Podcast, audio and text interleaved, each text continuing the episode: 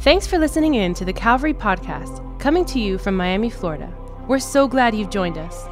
We hope today's message will encourage you and remind you that God is with you and He's for you. Here's today's message.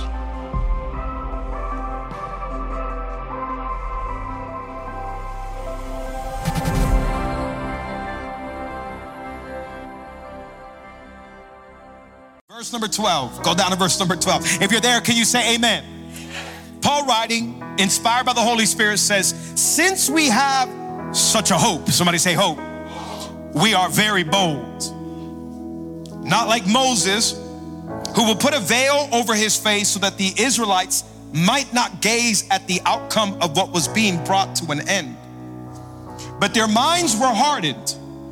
For to this day, when they read the old covenant, that same veil remains unlifted because only through Christ is it taken away.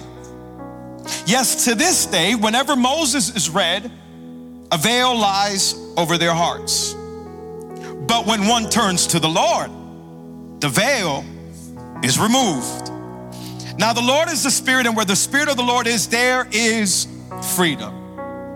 And we all, with unveiled face, beholding the glory of the Lord, are being transformed into the same image from one degree of glory to another. For this comes from the Lord who is the Spirit. We're going to pause right there. Second Corinthians chapter 3. It is packed, it is rich, it is full of goodness for your life and my life.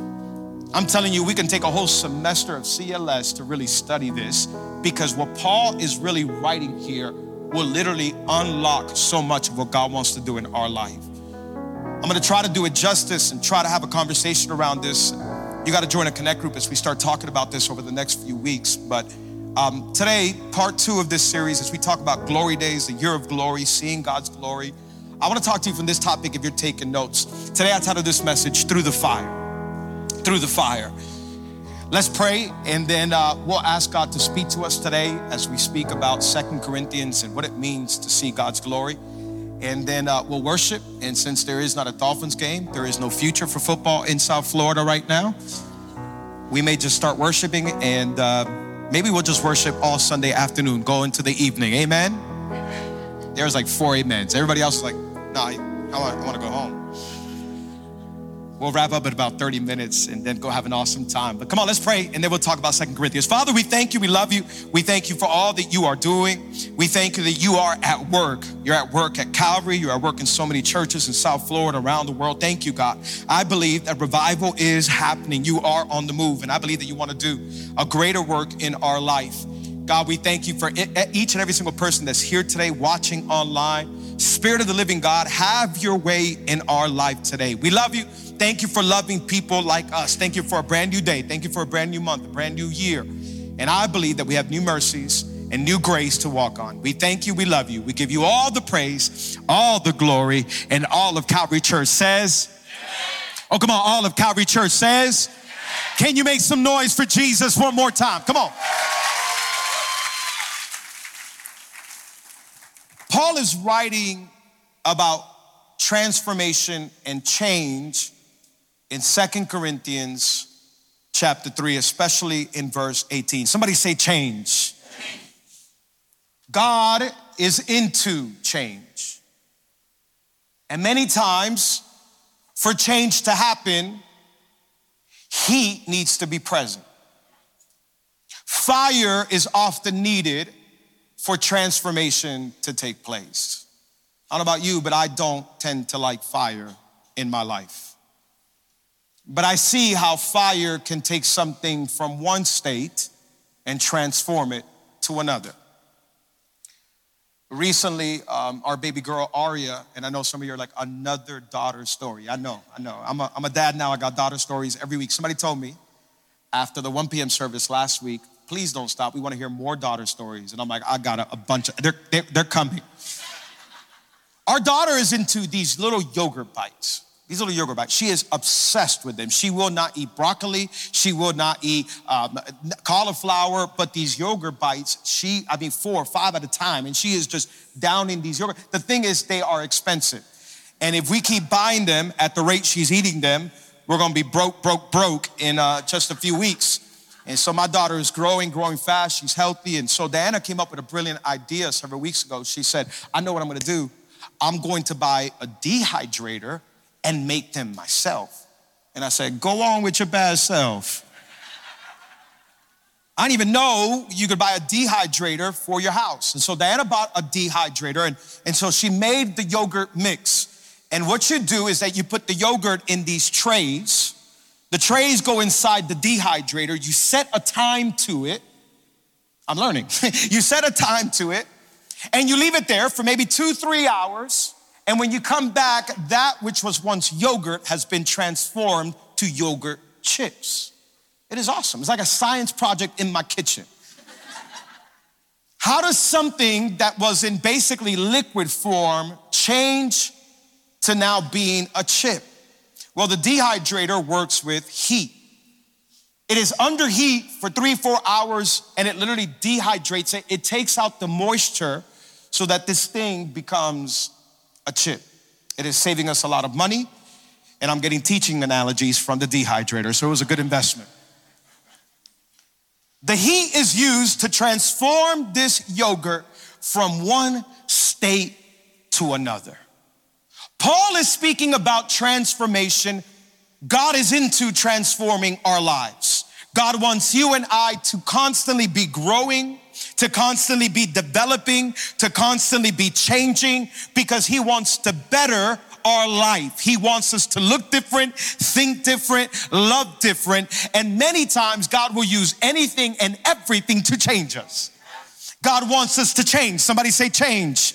The Bible says he made us in our likeness and our image. Let us make man in our likeness and our image. Sin came into the dirt, transformed us for something worse. And now God says, okay, let me start forming you and more and, and molding you to look like me again, to think like me again, to act like me again. So we are constantly under the operation of God to look like him once again.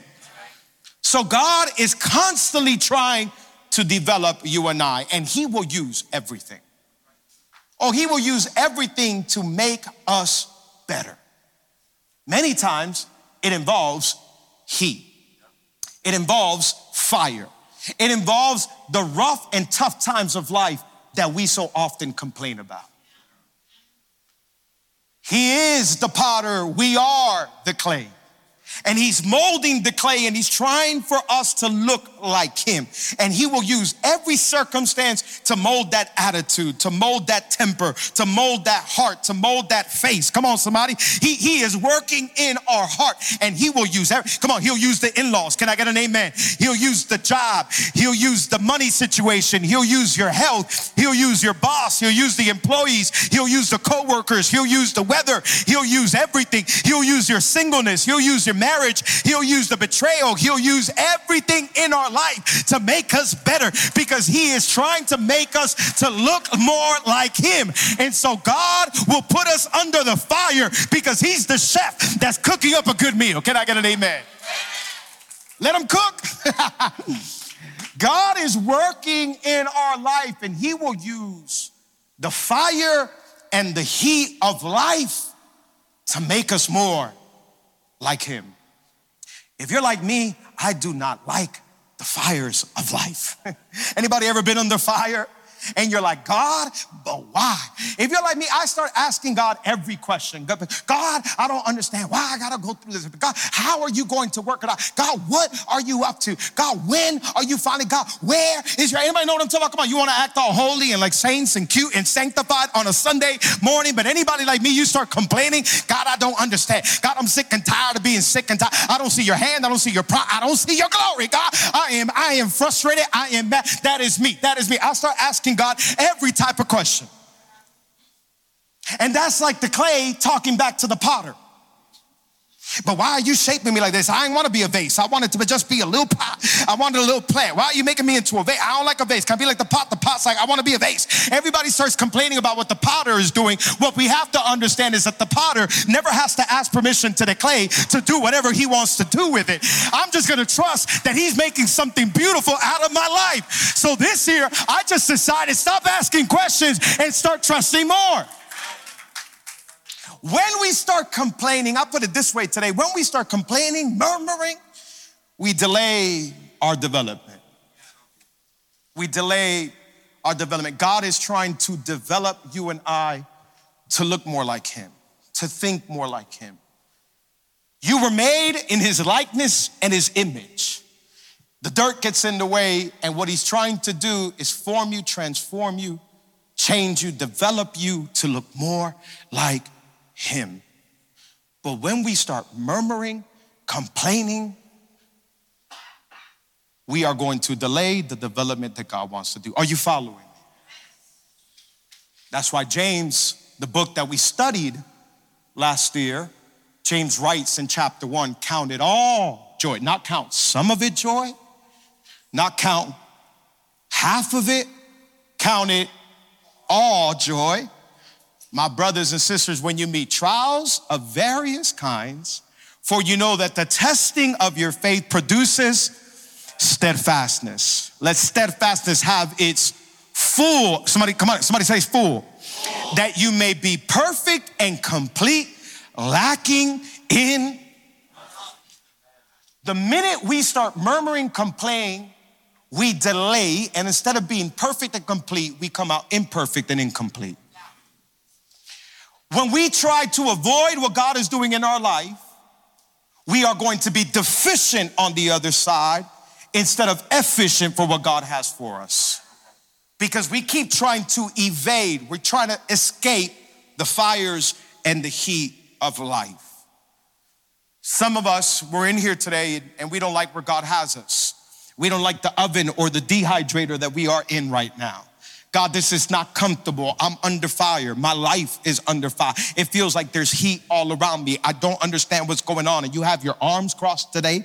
You have your face twisted like you just tried some sour heads and you are upset at God. And why am I in this situation today? And why did you sit me even next to this person? They sang off key and all loud and they don't even know what I'm going through. I'm upset. I haven't seen your hand. I'm still single. I'm still sick. I'm still frustrated. I'm still broke. And God is like, if you just trust the potter, then I'm I'm shaping you. I'm molding you. I'm trying to make you better. I'm trying to make you like the son. I am work, doing a work in your life. I'm trying to perfect you. I'm trying to make you perfect and complete. Come on, this morning, you got to get some faith on the inside and say, This is the day that the Lord has made. I will rejoice and be glad in it. I'm not saying everything's good, but I'm saying He's good. I'm not saying I got it all together, but He does. I'm trusting the potter. I'm trusting the maker. Oh, He's working in my life, I will see his glory. Can I get an amen?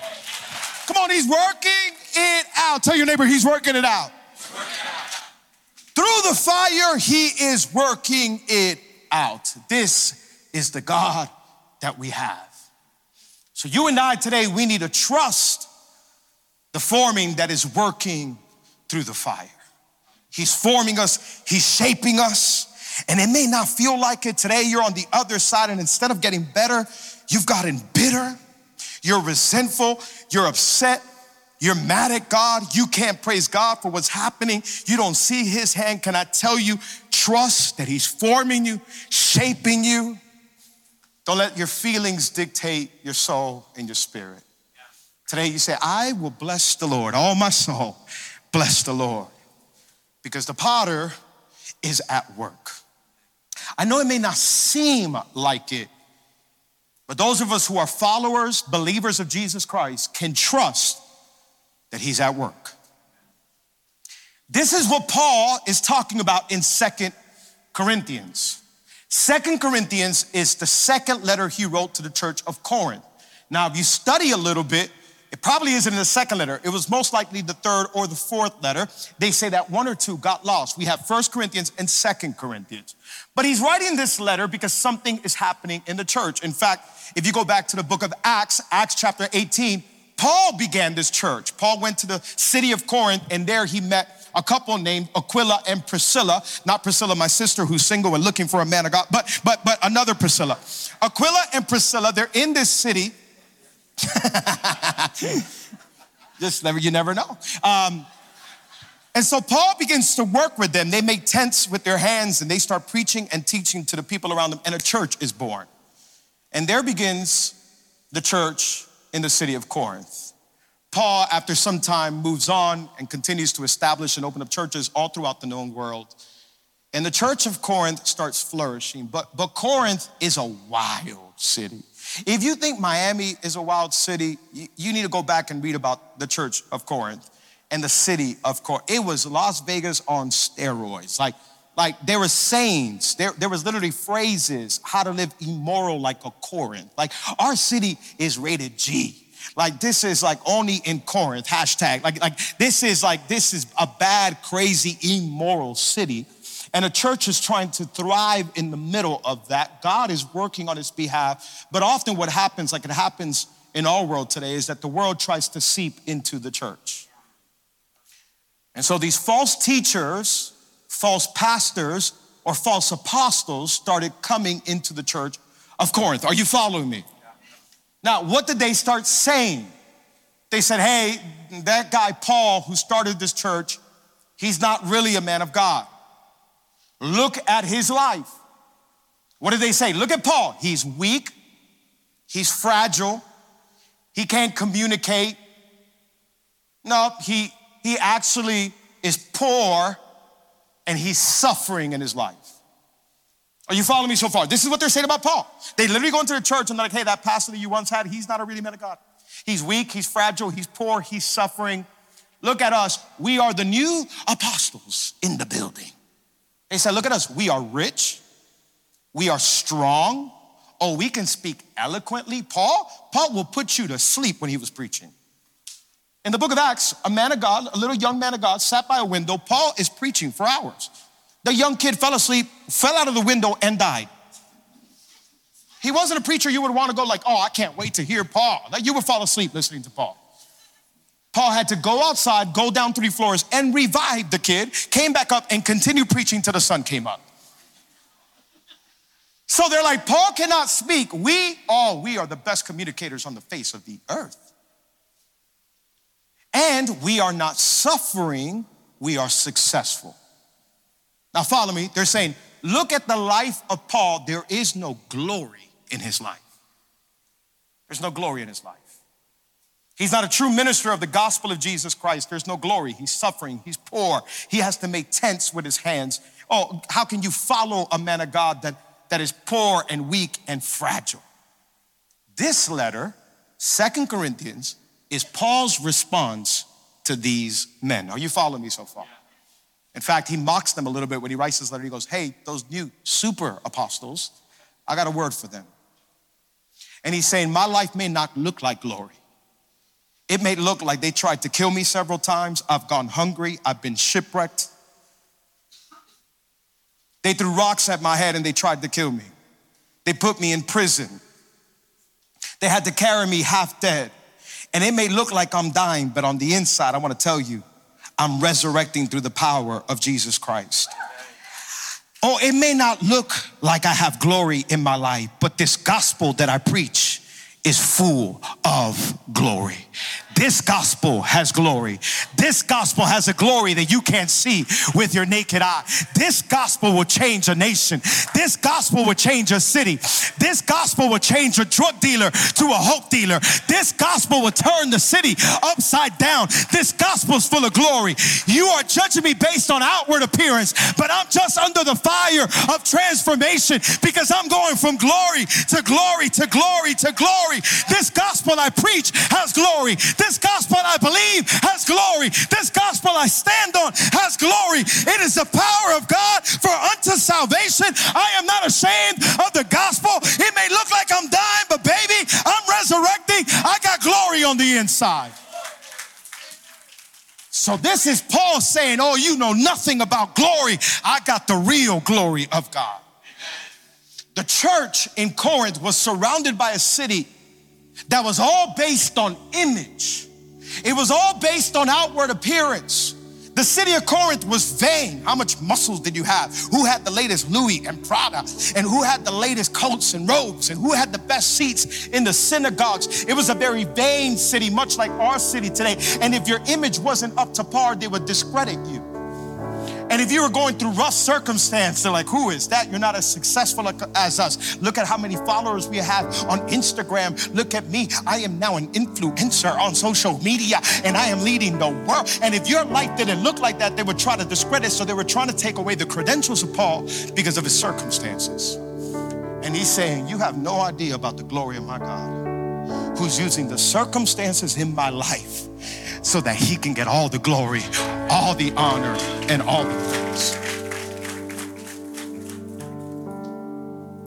Paul then goes into a beautiful argument in chapter 3, trying to get them to understand how powerful the glory is of this gospel. I'm going to try to do it justice, but you, you and I need to study it. It is beautiful. He says, Oh, you want to follow these super apostles? You want to go by outward appearance? That's compared to the law that we used to follow. He says, Moses, the one that we used to follow, Moses, the one who brought down the law, he went to meet with God and he would talk with God and he would come out of meeting with God.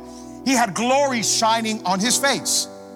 Now, because we couldn't see the glory, because we couldn't handle the truth, they would put a veil over Moses' face. Moses would literally talk to the people of Israel with a veil over his face so the glory was hidden. It was also a way of symbolizing that the Old Testament had a whole bunch of hidden meanings and mysteries of the Messiah that was coming. Oh, the Old Testament and the law, the Ten Commandments, and all of the laws they followed were just typical things that God was using, shadows and figures, to talk about a Messiah that was coming. It was a hidden gospel. It had a glory, but it was a lesser glory, and that glory would fade. That glory could change Moses' face, but it could never change the people's heart. And he says, But there's a glory now that came to what Moses was pointing at the prophets were pointing at.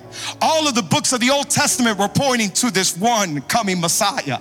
And he wasn't coming with a hidden glory, he wasn't coming with a half glory, he was coming with the full glory of God. Emmanuel, God in the flesh, God with us. That is the glory of God. That's the gospel we believe. And now we have an unveiled face. You don't need to hide your face anymore. You can look at the glory of God, and as you look at it, it changes you, it transforms you, it develops develops you to look like Him. This is the gospel that we have now. The glory has been revealed in Jesus. You want to see God? Alex, what is God like? I, I, don't understand God. Where is God? I want to know what He's like. Does He care? Does He love me? I don't know where God is. Look at Jesus. You want to know what God is like? Look at Jesus. Read about Jesus, listen to His words, because when we see read and hear about Jesus, you are looking at God the Father. Hebrews chapter 1, the writer of Hebrews says he is the radiance of the glory of God and the exact imprint of his nature. And he upholds the universe by the word of his power. After making purifications for sins, he sat down at the right hand of the majesty on high. He is the radiance of God when you see Jesus, he is the exact imprint of God the Father. What is God like? Look to Jesus. That's why the disciples in John chapter 14, it says, Philip said to him, Lord, show us the Father, and then I'll have enough. And Jesus said to him, Have I been with you for so long, and you still don't know me, Philip? Whoever has seen me has seen the Father. Oh, when we read Jesus' words, when we see Jesus, we are seeing God the Father. Are you following me? Second Corinthians chapter 4, verse 6. For God, who said, Let light shine out of darkness, has shone in our hearts to give the light of the knowledge of the glory of God in the face of Jesus Christ.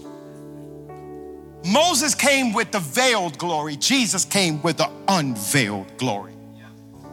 What Moses understood in part, you and I now understand fully. And he says, You want to keep living veiled?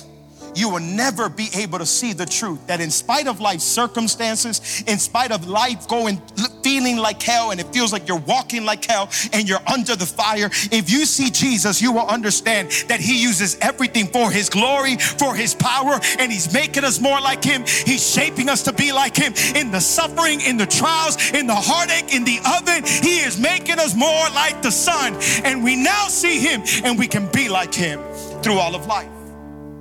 And so today, your life may not feel like glory. Alex, I thought being in glory would be walking in clouds and I'll have health and wealth, and that'll be the glory of God. Paul says that's a veiled gospel that only goes by outside, visible things. This real gospel, oh, it goes deep down beyond the surface level. It changes us from the inside Are you under fire today? Are you in the dehydrator? Are you in the oven of life trust that the potter is working in the clay? Paul says, You see my life and you're trying to say that there is no glory? Oh, I got a glory that never fades. And as I look to that glory, that glory is now taking me from glory to glory to glory. He continues his argument. We stopped reading in verse 18, but the next chapter, he continues his argument about this glory being better. And we're going to read just a few more verses. Chapter 4, verses 7 through 12. Look what Paul writes. Follow me now. But we have this treasure in jars of clay to show that the surpassing power belongs to, come on, belongs to. In other words, I don't care what credentials you have, I don't care what super apostle you are, the power doesn't belong to us, it belongs to Him and not to us. And then he says, Oh, we are afflicted in every way, but not crushed. We're perplexed, but not driven to despair. We're persecuted, but not forsaken. We're struck down, but not destroyed. Always carrying in the body the death of Jesus, so that the life of Jesus may also be manifested in our bodies. For we who live are always being given over to death for Jesus' sake, so that the life of Jesus also may be manifested in our mortal flesh. So death is at work in us, but life in you. Ooh, come on, come, come on, church. I, I need you. What Paul is writing there, what Paul is writing there is what following Jesus is all about. You cannot say you are a partaker of God's glory and the glory of His Son if you don't understand partaking in the suffering of the Son. The Son suffered because He knew what was ahead, and in the suffering, He was glorified. Oh, Paul says it may look like I'm suffering. It may look like I'm in an oven, in a dehydrator. Oh, but that is Jesus in me. And as I die with Jesus, I'm going to resurrect with Jesus. And tomorrow it may seem like I'm dying again, but it's working out life in me and it's working out life in you as you see the Father being faithful, as you see the Father being graceful, as you see the Father delivering me. It may look like I'm dying, but I'm really living on the inside. I'm dying to the old me. I'm dying to the old ways. I'm dying to the old Paul. I'm dying to the flesh, but I'm resurrecting from glory to glory to glory. I'm on my way to be better. I'm on my way to resurrection. I'm on my way to glory days. This thing won't kill me. It comes to make me better. This thing won't take me out. I'm going to be more like the Son. Woo, Paul says, I'm actually dying and living with Jesus. And he says, and thank God because when I die, it's producing life in you. Because as we see each other dying and living, it produces faith on the inside. How did he make it through that? That gives me faith and hope for tomorrow. Paul is preaching a beautiful, glorious gospel that goes beyond the surface level. Oh, our society is surface level Christians. He says, listen, it may look like I'm dying, but my God, my God is working out everything through the fire through the fire. He gives us he gives us four assurances in Second Corinthians chapter 4. Today, if you're going through the fire, these four assurances can be yours as well. Wherever you're at, if you feel like life is pressing you, if you feel like the heat is on, if it feels like you're in the oven, he says these four assurances. He says, Oh, I'm afflicted, but I'm not crushed. Come on, somebody. I'm perplexed, but I'm not despaired. I'm persecuted, but I'm not forsaken. And I'm struck down, but not destroyed. Anybody praise God that it does not matter how hot the oven gets. It does not matter how hot the fire and the flames of life. I know I may be walking through the fire, but I'm not crushed. I know the oven is on a high temperature. Oh, but I'm not despaired. I know it may look like I'm being crushed, but He's working out all things for the good of those who love Him. He's for me, He's with me, and I know that God works out all all things the good, the bad, the ugly, the pretty, the big, the small. He's working it all out. He's making me more like the son. I'm trusting the hand of the potter with my life. I'm not crushed. I'm not despaired. I'm not forsaken. I'm not destroyed. But through the fire, I'm becoming like Jesus. I'm preaching to myself. Come on, when life throws all of hell at you, He's working it out. He's shaping you, molding you, forming you. Potter. I put glory on the inside of you. I put glory on the inside of you, and that glory is going to take you from glory to glory to glory to glory to glory to glory to glory until we get to glory. So, you and I, we have a choice. I can get bitter in the fire, or I can get better in the fire. And if I understand the little bit that my limited finite mind can understand is that he he's working it all out. He's making me like the son and he's working on my behalf. I want to finish with one last few verses, and I know I keep saying that, but the last few verses. Right, right after that, look, look what Paul says. You're welcome. Look, look, let's thank the Holy Spirit and Paul. Look right after that. Look, look what Paul writes. So we do not lose heart. This is a man that is dying. They've thrown rocks at him. They've carried him half dead. They've thrown him in prison. They haven't given him food. He's broke. He has to make a tent with his hands, and yet he's bold with the gospel of Jesus Christ. And after going through all of that hell and fire and people criticizing him, turning their back on him, and leaving him, betraying him, Paul says, I don't lose heart, and neither should you. Although our outer self is wasting away, our inner self is being renewed day by day. For this light and momentary affliction, I want to talk like Paul. That you can go through hell and be like, this is light and momentary affliction. Paul did not look light. It's preparing for us an eternal weight of glory beyond all comparison. He says, ah, enjoy your riches, enjoy your gold and your silver. None of that is bad, but if that's where your foundation is, I got an eternal weight of glory beyond all comparison. As we look not to the things that are seen, but to the things that are.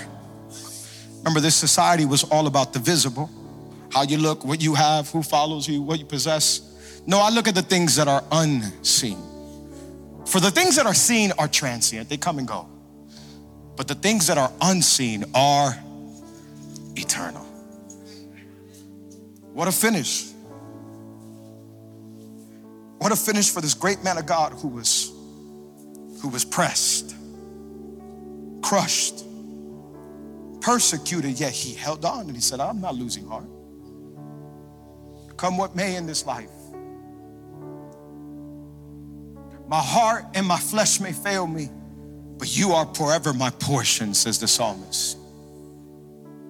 I got glory on the inside, and that glory is working out something greater than the eye can see. I'm beholding his glory. I'm looking at Jesus, the author and the finisher of my faith. In the meantime, he's making me better through the fire. You and I today, I want to tell you, I don't know what life looks like right now as we started this year. Could already be upside down, could be a mess, could be confusing. It may be feeling like you're crushed maybe feeling like you're persecuted, can I tell you, God is working it all out for the good of those who love Him. I'll finish with these last three things. We need to keep on believing, keep on renewing, keep on beholding. What does Paul tell us there in the last few verses, 16 through 18? Hey, don't lose heart, keep on believing. We're being transformed, keep on renewing your mind. Some of us, we need to get the lies of the enemy out, disconnect the Bluetooth from hell and connect it to the Bluetooth of heaven, and start listening to the truth. I'm renewing my mind and keep on beholding. It says that as we behold Him like a mirror, it says now you can see God like a mirror. You look in the mirror, you see yourself. He says now we see Jesus this way. He is the mirror. And as you see Him, you're being transformed into that same image. You become like that which you behold. What are you beholding with your eyes? What are you looking at with your eyes? Paul says, We look to Him. We look to Him. All this is going on around Him, but I'm, I'm keeping my eyes fixed on Him. Why don't we stand up all over this place? Today, if you don't know Jesus, I can't think of a better day, better time than right now. The glories of this world will fade, everything will go. But there's only one God that will live forever and ever and ever. Today, I don't know what you're after. I don't know what your life looks like. Here's what I know God loves you, God is for you, and God wants to take you from glory to glory. With every eye closed, every head bowed, the Bible says that all of us are sinners. I'm a sinner, you're a sinner. There's not one perfect person in this place, additional seating all online. We've all failed, we've all done wrong, thought wrong. And yet, God so loved the world that He sent His one and only Son, the one who looks like Him, talks like Him, thinks like Him, the glory of God in the Son, God in the flesh. He came down to show us the way so that we can see Him and have life. The Bible says he took my sins and your sins. He went up on a cross and he died on that cross. God put on human flesh and took on death, went down to a grave, and three days later came up alive and showed that he has power over sin and death. Today, sin doesn't need to have power over you. Today, all of life's circumstances don't need to confuse you, drive you crazy. There's a God who's in control of everything. And He is the resurrected one. He's alive today. And today He's offering you brand new life, a brand new opportunity. The Bible says that the wages of sin are death, death brings destruction, but the gift of God is eternal life. When every eye closed, every head bowed in a moment of privacy and prayer, if you're here and you say, Alex, I need Jesus. Alex, I need forgiveness for my sins. I've done wrong, thought wrong, said wrong. I know the route that I'm going is not leading me to life, but to destruction. Today, I need a brand new beginning. The Bible says you need to repent. All that word means is turn around. Turn around. Head to the, the Father, the Creator, the Potter. He loves you and He wants to make you new. Today, if you're saying, Alex, I need forgiveness for my sins, the Bible says if you believe in your heart and confess with your mouth that Jesus is Lord, you will be saved. Today, you're gonna have a brand new beginning more than a brand new year, you can have a brand new beginning in your life. With every eye closed, every head bowed. Come on, as we're all praying, I'm gonna count to three. If you're in here and you say, Alex, I need Jesus, I would love to pray for you. When I count to three, can you just lift up your hand quickly? Just hold it up high enough, long enough for me to see you. Then you can put it right back down. I'm not gonna embarrass you. Every eye closed in a moment of prayer, privacy. If you're saying, Alex, I need Jesus, you lift up your hand. You're saying, I'm taking that step of faith today. I'm believing with my heart and confessing with my mouth that Jesus is Lord. I would love to pray for you. Hold it up high enough, long enough for me to see you, then you can put it right back down. Hands going up already. One, two, three. Raise your hand all over this place. Raise it up. If you're saying, Alex, I need Jesus. Alex, I need Jesus. Hold it up, hold it up. I see you, I see you, I see you, I see you, I see you. You and you and you and you and you and you and you and you and you and you and you. Awesome, awesome, awesome, awesome. I see you, I see you. Here to the right, I see you. Awesome. You can put your hands back down. I'm going to say a simple prayer. I want all of us to repeat it out loud. We're confessing Jesus as Lord, and I think this is a beautiful moment. It's a holy moment. The Spirit of God is here. Repeat after me. Say, Father, thank you for today. Thank you for this opportunity. Today I admit that I'm a sinner and that my sin separates me from you. Come on, say, Jesus, I believe you're the Son of God, that you died for my sins, and on the third day, you resurrected. Come on, say, Jesus, come into my life, be my Lord, and be my Savior. From today on, I am saved, I'm forgiven, and I'm healed. In Jesus' name, amen,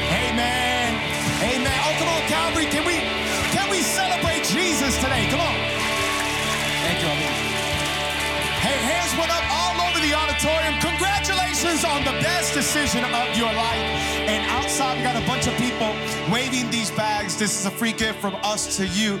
And if you didn't get a gift for Christmas, we got one for you in January. There's a Bible in there. There's a coffee uh, coupon. There's a book, all kind of stuff. More importantly, that Bible is going to help you understand the God that we're talking about today. Pick it up on the way out. Say, hey, I did that prayer with Alex. They're going to give you that free gift. Come on, why don't you hug somebody around you? We're going to sing this song out one more time as we lead. Tell somebody, I'm walking in my glory days. Father, we love you. We thank you